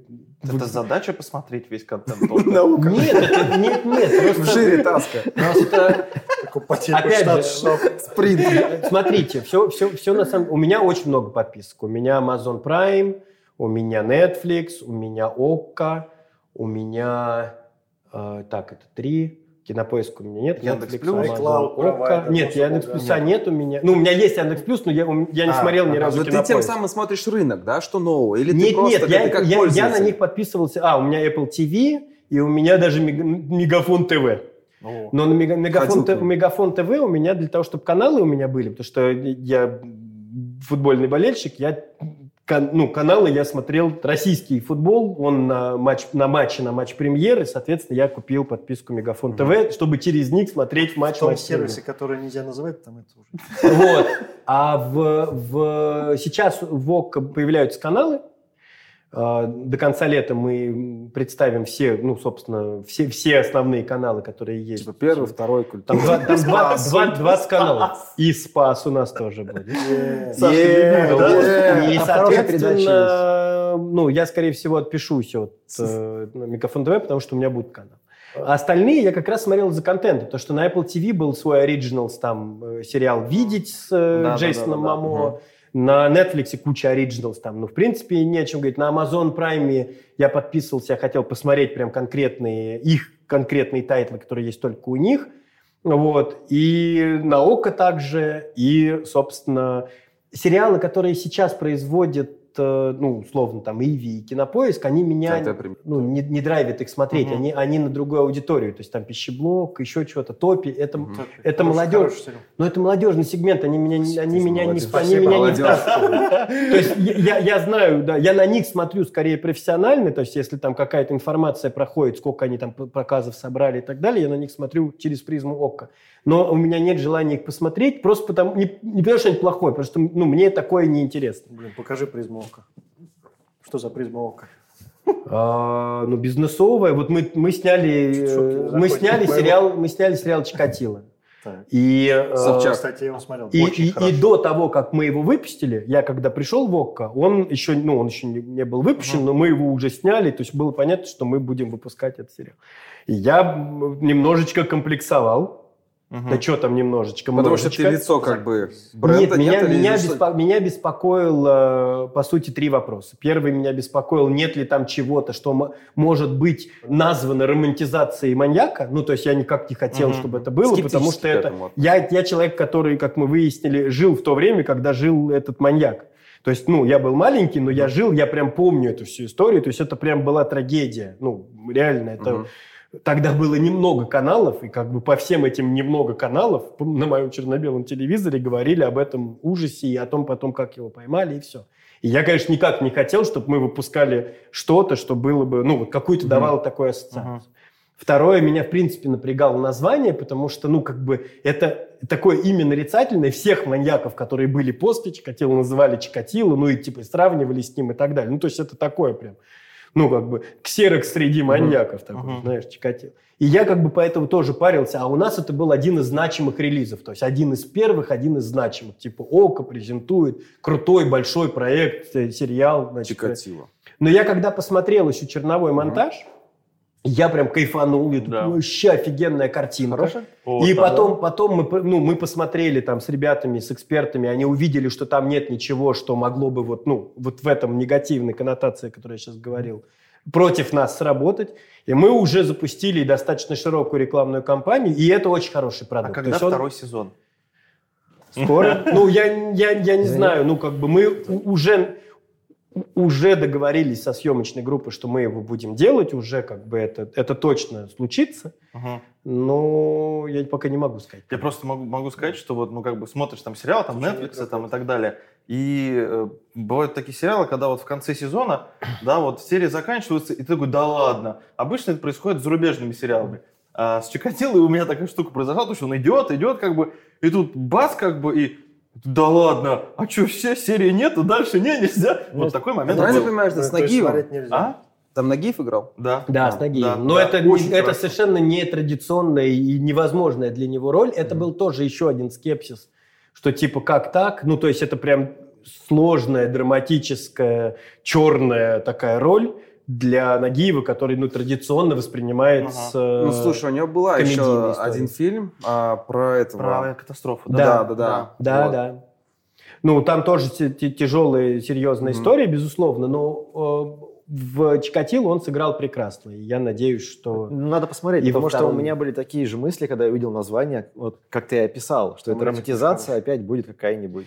Ужасно то, что, если вы помните, там была еще скандальная история с тем, что Ксюша взяла вот Да, вот как интервью с Копинского маньяка. Это все наложилось там фактически. Мы только первую серию зарелизили, и тут же Ксюша с этим, значит, и там начался еще один хайп, типа, да что ж такое-то, и еще и око туда. Да. Ну, короче, и это... И мы такие сидим, и как бы, ну, она нам, конечно, си- сильно поднасрала, потому что это тот случай, когда этот хайп никак не сработал э, на пользу. То есть он, он Ага. он и увеличил число тех, кто не смотрел, но осуждает. Вот э, я бы так Слушай, сказал. Макс, а если откатиться на 30 лет назад, когда тебе было 20, чем бы ты за- Спасибо. занялся? С позиции зрелости. Откатил. Чем бы ты хотел э, заняться? Например, вообще другой бизнес? Может, кофейню открыть, там, не Я знаю. всегда мечтаю о кофейне и баре, но у меня супруга... Барри или Бани? э, Нет, о бане не мечтаю. А. О, о баре, о баре. Мне почему-то кажется, что вот у меня-то вообще прям такой будет бар или там такая кофейня, прям такое все будет такое классное, крутое. Но у меня супруга просто много лет отдала, ну, как бы, питейно-едейной индустрии. Она управляющим была и в больших ресторанах, и в небольших. И она мне каждый раз, когда я там начинаю про это заикаться, рассказывает мне черную сторону этого бизнеса. И я говорю, не-не, ну, в смысле, так, я не, ну, в смысле, я так не готов. Я же, ну, в смысле, я так точно не могу. Он такая, ну, а кто-то же должен. Ну, в общем, да нет, э, э, какая-то романтика есть. Слушай, если вернуться в ту голову, э, то у меня было много разных мыслей. Мне казалось, что прикольно быть программистом, причем в геймдеве. Э, Я даже когда-то отправлял резюме в Blizzard, там э, мне прям очень хотелось там Blizzard. Ну, понятно, там, опять же, ты романтизируешь Blizzard, делает крутые игры, хочу работать в Blizzard, там все. В Blizzard и в EA, в EA, в EA Sports я тоже отправлял. То есть я FIFA гонял, и там Warcraft, и всякие StarCraft. Блин, ну чё, Вот. Я всегда, я Ну, всегда какой-то говорил Blizzard и всегда говорил FIFA, а ты говоришь Blizzard и FIFA. Ну, ты же белорус. Ну такое ощущение, что Ну, ты там- белорус. Ну, я бел- белорус тоже. Все мы немножко белорусы. Слушай, Макс, а Я белорус. а сейчас бы в виду навыком флажок. хотел обладать, которого М? у тебя еще нет, но хотел бы им обладать? Навыками. Ну, просто чтобы сразу бац и появился, не знаю, там, ну, ты правильно сказал про гитару, наверное, ты хотел бы бац на электрогитаре уже играть. Круто. Да, я, я жалею, что я бросил э, гитару, потому что я реально разучился. Я играл на акустике по, ну, по аккордам, П- да, таб- таблатурил, но я прям играл. То есть я мог реально взять таблатуру, и, потому что уже все руки понял. Я бросил, я не играл, не знаю, ну там лет 10-12, и все, и пальцы прям не помню. То есть я даже аккорды забыл, и это тяжело. А, Это я жалею, потому что музыка – это прикольная тема. Правда, мне всегда хотелось на фортепиано играть, ну как-то так получилось. Это сложно, я знаю, там надо сольфеджио, там Блин, это сольфеджио нотная грамота. Ну, короче, там ад какой-то, и я такой, типа, не. А Если из эм, прям каких-то бизнесовых скиллов, да черт его знает. Наверное, было бы здорово, если бы я хотя бы, хотя бы чуть-чуть в программирование углубился, просто чтобы, ну, чуть лучше понимать, как оно там устроено. Ну, вот хотя бы в какой-нибудь язык, там, не знаю, в питон какой-нибудь. Более глубоко дать подзатыльник? Про- Да нет, да нет, просто, Леща. просто смотрите, я когда, когда я развивался как бы ну, в продукт девелопменте, когда я там еще был э, не, не каким-то там большим боссом, который как раз в детали уже не погружается, а вот э, копошился, у меня была основная задача, я как, скорее переводил язык вот такого бизнеса в, э, в технический, я бегал между одними и другими, и э, у меня задача была такая просто одним объяснить на понятном им языке. То есть я не писал ТЗ там какое-то глубокое, а просто вот именно на пальцах, да. Еще тогда никто про agile ничего не говорил. Все делалось как бы этот, как одна бабка сказала. Вот. А сейчас я просто, когда хочу что-то донести, э, я не понимаю ограничений. Платформы. То есть будь я немножко, ну, чуть лучше в коде, Ты оторвался, да? ну, я уже оторвался. То есть я сейчас могу грезить, и я выгляжу для них как какой-то ушлепан, который, знаешь, такой, что ты несешь, чувак? Ну, это нельзя. Это там по гайдам нельзя, это нельзя, потому что платформа не позволяет. Это еще, ну, мне, не- мне некомфортно. Почему? Потому что мы тратим время на то, чтобы они мне объяснили ограничения, которые, казалось бы, ну, условно очевидны. И вот, вот этих моментов, да. Я поэтому сейчас стараюсь меньше погружаться прям в какую-то продуктовую да. штуку. То есть я скорее сейчас мыслю уже сценариями и говорю, ребята, там, вот мне надо, чтобы у пользователя было там то. Как вы это сделаете? К концу Это как недели. Это, Как вы это сделаете? да, да, Уже не важно. да. Но, но вы можете, потому что вы. Команда. Это же команда нужно Слушай, заказать. М- Макс, Не, а, ну там же всегда есть талантливые дизайнеры да не только и разработчики. Но у тебя-то в команде тоже они есть. Э, Макс, ты когда ушел, мы открыли художественную галерею, сейчас картины делаем. Художественную мастерскую. Ну ты за багет отвечаешь. Да, вот это. Это мое. За багет как раз. Видели, все багеты на Тинькофф это мои. Ну, мы ну, мы на них это масло мажем. вензеля. Вензеля на главный. Это я.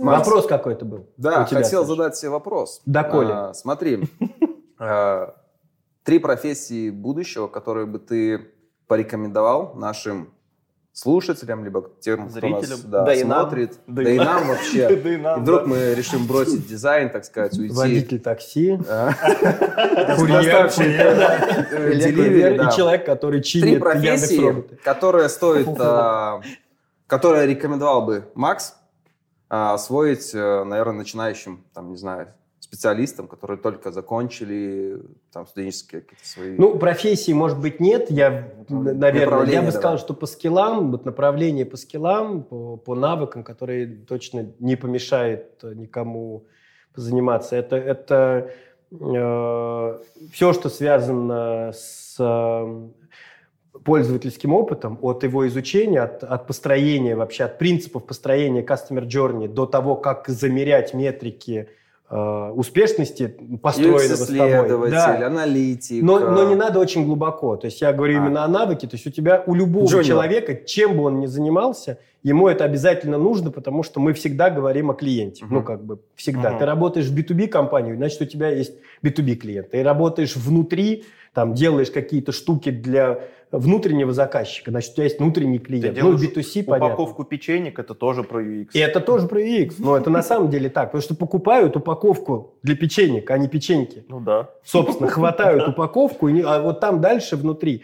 Вы знаете, наверное, что в, упаковке чипсов самое дорогое – это упаковка. И это важно то, какая она, почему, Да, какая, как она да. выглядит, как она там хлопает, там открывается и так далее. Поэтому все, что касается CX, UX, именно части- в части построения Customer Journey и метрик, э, как замерять, собственно, успешность, неуспешность. Это, наверное, первое. на сплите. Второе, я бы все-таки рекомендовал всем, ну, наверное, когда-нибудь это введут в школьную программу, но я бы рекомендовал какие-то базовые курсы программирования, условного питона. Опять же, почему? Потому что, по сути, все, что мы с точки зрения продакшена делаем на уровне продукта, даже Я дизайнера... понял, что око на питоне. Нет, Ты так столько рассказал про питон. Потому что это самый, на мой взгляд, на сегодня самый доступный язык программирования, который можно даже самому поизучать. Если мы уже говорим о дистанционном образовании, я не знаю, есть ли это у Skillbox, но у многих онлайн-платформ вот, образовательных, Python, там чуть ли не самый популярный курс, один из самых популярных курсов, Прикольно. Потому что он тебе дает ввод, в принципе, в программирование. И самое смешное, что, насколько я знаю, самый первый базовый курс Python дают тебе возможность написать уже свою программу. Некоторые игры пишут. Они простейшие, но тут же важно чувство успеха. Если ты что-то сам создал, это дальше либо за- задрайвит э, в этом качаться дальше и делать что-то новое, ну, либо как минимум ты не будешь, э, как сказать, совсем там тупить в разговоре с командой со своей. Мгм. Поэтому я бы рекомендовал как минимум какой-то базовый курс программирования условного питона. А, И Дай угадаю. Китайский выучить? нет, китайский нет, но, э, честно говоря, второй или, второй или два там, языка я даже не считаю нужным об этом говорить. Я считаю, что это должно быть по определению у всех. И причина здесь очень простая. Неважно, какой это будет язык. Даже если это будет, э, я не знаю, там какое-нибудь бурятское наречие, но ты его выучишь. Это на самом деле... Это важно. Нет, ребятки, это важно. Почему? Во-первых, это развивает мозги. То есть это как бы доказанный факт, что любой другой язык это очень хорошо воздействует на, на мозг. То есть, ну, ты просто Мгм. лучше мыслишь, да? Вместо того, чтобы пить таблеточки на утропил, Саш, ты мог бы выучить, вы, мог бы выучить другой язык. Ты таблеточки не пьешь? Даже. Потом в записи посмотришь и купишь. А на ОКО есть английские субтитры? На ОККО в ряде контента есть. Не везде, но, но есть. Правильно. Это тоже вопрос там Спасибо, авторских Серег. прав, но Ты хочешь есть. Чикатило посмотреть Но- с английскими субтитрами? Дру- любой, любой другой язык, конечно же, есть там, грубо говоря, рациональный, рациональный выбор, да, там английский, китайский, корейский, whatever. Это всегда хорошо, потому что с большой долей вероятностью пригодится. А есть еще, я говорю, некая эмоциональная история. Вы, может быть, не знаете, может быть, за этим не следите. Я почему бурятский язык сказал? Не просто так. Он у меня Что на- я знаю. он у меня на языке вертится, потому что, например, э, э, совсем недавно фильмы э, якутские выиграли огромное количество европейских призов. А они сняты на, на якутском языке. Ну, то есть там все, все это на якутском языке. Это про Якутию, про там якутский быт и так далее. Почему? Потому что это классное, настоящее, правдивое кино. И это условно, я сейчас скажу такой шаблон, но это как читать Достоевского на русском. Мгм. И там почему, там, не знаю, Рэй Файнс, приезжая в Россию, там он говорит на русском и говорит о том, что он там читал Достоевского и учил русский, чтобы читать Достоевского. То есть это вот важно, да? То Мгм. же самое и здесь. Это, это такие культурные штуки, которые, ну, нам не понять. Ты любишь э, аниме, там, это твоя история. Зная японский, ты бы смотрел бы их на японском, потому что это еще дополнительный там какой-то супер супер драйвовый кайф посмотреть аниме на японском, потому что никакой перевод, никакие субтитры не дадут тебе того кайфа, который вкладывали. Ну и третье. Ты назвал CXX. И, треть- и- и третье дзюдо, чтобы избавить себя от нежелательных элементов, которые тебя... Да нет, ну, смотрите, а, третье, ну, я бы, опять же, с позиции своей колокольни говорю, я бы всем посоветовал пройти базовый курс психологии. Это тоже очень важно, потому что, опять же, что бы мы с вами ни делали, это всегда вопрос коммуникации, коммуникации с людьми внутри команды, коммуникации вовне. И это не про ораторское мастерство, а про, про искусство коммуникации. Базовый курс психологии, опять же, есть и в дистанционных, на, на дистанционных платформах, на онлайн-платформах образовательных. Эта история. Он точно совершенно дает э, понимание о том, как надо и как не надо. И о том, что люди разные, и ко всем нужен подход, и про то, что надо уметь слушать, и так далее, и так далее, и так далее. Эти вещи, они, когда вот мы их так проговариваем, они простые и базовые, но когда вы их получаете в виде академического образования, оно кладется вам туда, в правильные, в ваши ячейки, Осознанно. После этого, да, вы становитесь зрелым э, человеком вот в полной мере. Это очень важно. Слушай, Макс, а, у тебя есть благотворительный Стопнулась камера. фонд. Нет, нет, не стопнулась, да? Ты про него не рассказывал. У нас приходят гости и постоянно говорят, ну, что они, безусловно, крутые специалисты в своих профессиях, но они еще делают какие-то социальные штуки. Вот. э, Кумар рассказывал о том, что он мечтает, чтобы открыть онлайн-курсы в Индии, чтобы дать ребятам образование, да, бесплатное, как бы, кто еще Доступное. Да, доступное. А, По-моему, а, Саша Ермоленко рассказывала Ничего не тоже про свою позицию. Чем ты занимаешься? Я знаю, у тебя тоже есть классный проект, вот, который ты хотел бы рассказать. Ну, не, не совсем у меня. У меня Мгм. су- супруга учредитель э, НКО, Мгм. благотворительной организации. Как это не забавно, учитывая то, что я булли со стажем, э, это НКО занимается профилактикой травли в детских, ну, в, де- в детских образовательных учреждениях, в школе, в садах, там, в, в университетах, но больше в школе. Это работа с родителями, с учителями, с детьми, э, для того, чтобы, в принципе, донести о том, что такое травля, как она проявляется. К сожалению, особенно в нашей стране, травля не считается проблемой. И такое понятие, да, сами разберутся, да так детишки играют, или да, они так общаются и, там, и так далее, зачастую это приводит к очень серьезным э, последствиям. У нас в стране об этом тоже не очень принято говорить, но у нас очень большой процент э, детского суицида, и очень много этих проблем, этого детского суицида сводится к тому, что детей травили. Ну, там, неважно, сверстники травили, учителя, взрослые, в семье. Проблем травли много. И вот э, э, моя супруга с подругой создали такую благотворительную организацию, которая занимается э, как бы превенцией травли, да, то есть это вот э, э, там создание методических материалов, воркшопов для школ, они разработали хартию для школ. Если школа принимает такую хартию, то, соответственно, эксперты могут им помочь, mm-hmm. если они, ну, если школа видит проявление травли у себя, зачастую просто никто не знает, как с этим бороться. Ну, то есть там моего сына травят, папа приходит и там, значит, нахлобучивает обидчика, но насилие порождает насилие. То есть э, это не приводит к тому, что э, травли не будет. Да? Это создает просто новую волну каких-то проблем, и только хуже становится. Поэтому там достаточно серьезная комплексная работа. Ну вот стараемся с этой штукой работать. Классно. Да. Вы сейчас опять на меня посмотрите? Не, не, нет. И последний вопрос. А, буллинг в интернете. Его каждым Это очень большая история. Кажд... С каждым годом все больше да. и больше. Нам, а, к нам приходил в гости Артем Геллер, он рассказывал свою историю, как он столкнулся с буллингом, а, когда он проводил конкурс. Вот, и он говорит, что это просто кошмар, это именно действительно а, тяжелое да. а, состояние, в которое тебя как бы не то чтобы аудитория, а там кто люди вводят. Э, ну да, определенные, определенные да. люди, да, это это это существует, это очень большая проблема. И она усугубляется еще тем, что ну, в интернете все чуть более тайно, да, угу. как бы ты о своих детях можешь не знать, что у них, например, такая проблема где-то там в чатике или там во ВКонтактике или где-то. Вот. Но эта проблема существует, э, с ней пытаются бороться, но, опять же, это вот как, знаете, как проблема пиратства. То есть mm. э, это же в головах у людей, это же не само по себе появилось, mm-hmm. да. Условно пиратов бы не было, если бы все люди были настолько осознанные, что они бы никогда не покупали или не смотрели чего-то у пиратов, да. Ну, как бы это, это такая, mm-hmm. ну, такая mm-hmm. история, да. Э, там, если бы все кидали мусор в урну, то никогда бы не было бы грязи на улицах. Ответственность, ну, ответственность начинается окурка брошенного окна. Все верно. И то же самое и с травлей. И то же самое с травлей ну, в там, школе, и то же самое с травлей в, э, в интернете. Существуют люди-вампиры, существуют люди-жертвы, есть люди, которые питаются от чужого горя или там, от чужой энергии. Тебе стало плохо, а мне стало хорошо.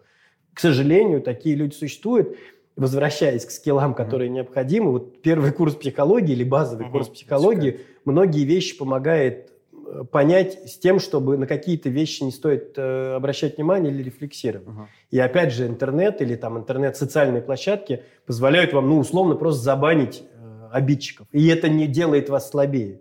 Вы просто, ну, не даете Оставите доступ к своей энергии, которую uh-huh. они пытаются таким uh-huh. образом э, напитаться.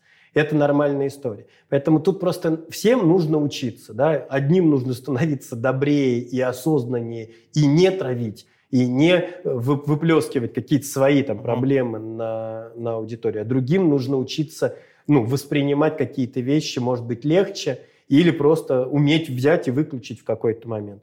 В интернете, когда э, травят в соцсетях, ты можешь выключить комментарий. То есть не дать им инструмент продолжать mm-hmm. говорить тебе гадости. Ты можешь там заанфрендить друга, да, там раздружить как-то, заблокировать конкретного персонажа. Ну, то есть дети не всегда это могут, потому что они иногда подумают, что а как же так? Ну, типа, я же не слабак какой, там еще что-то. Uh-huh. И вот это опять же же вопрос воспитания. А почему он так думает? Ты же папа ему сказал, что слабак? Иди ему там в катай, что ты там? Что ты захныкал? Ну, условно папа, мама, неважно, это на самом деле может исходить от это может исходить mm-hmm. из твоих друзей, которые такие, ты что там, иди там, давай, пока не, там, пока не вдаришь, ты не мужик. И все, у тебя какая-то э, пелена упала, такой, типа, не мужик, пока не вдаришь. Ну, короче, там mm-hmm. эти вещи, нам всем надо этому учиться и нести это знание в людей. Класс. Слушай, Макс, спасибо. Расскажи, какой подарок ты принес сегодня нашим слушателям? Самое ценное, что у меня есть, я принес вам ОККО. Ока, тут э, О, как? максимальная, максимальная подписка и даже, Максима... и даже максимальный спорт. Это на сколько? На, на год. На год, нифига На себе. год, да. Никита, да. расскажи, что нужно сделать нашим э, слушателям, чтобы все, получить все, этот подарок. Все стандартно, все, все стандартно, друзья. А, соответственно, лайк этому видео, подписаться на канал и написать замечательный комментарий, почему вы не смотрите ОККО. И самому интересному комментарию, который выберет Максим, Как-то мы поставим ему встречу, календарик. Почему вы не смотрите ОКО до этого момента, пока вы не выиграете подписку на ОКО? Сплит-тест. Да? Соответственно, получит замечательную подписку на год. Все, спасибо, Мак, что пришел, было очень интересно. Спасибо. Всем пока. Пока-пока. Пока-пока.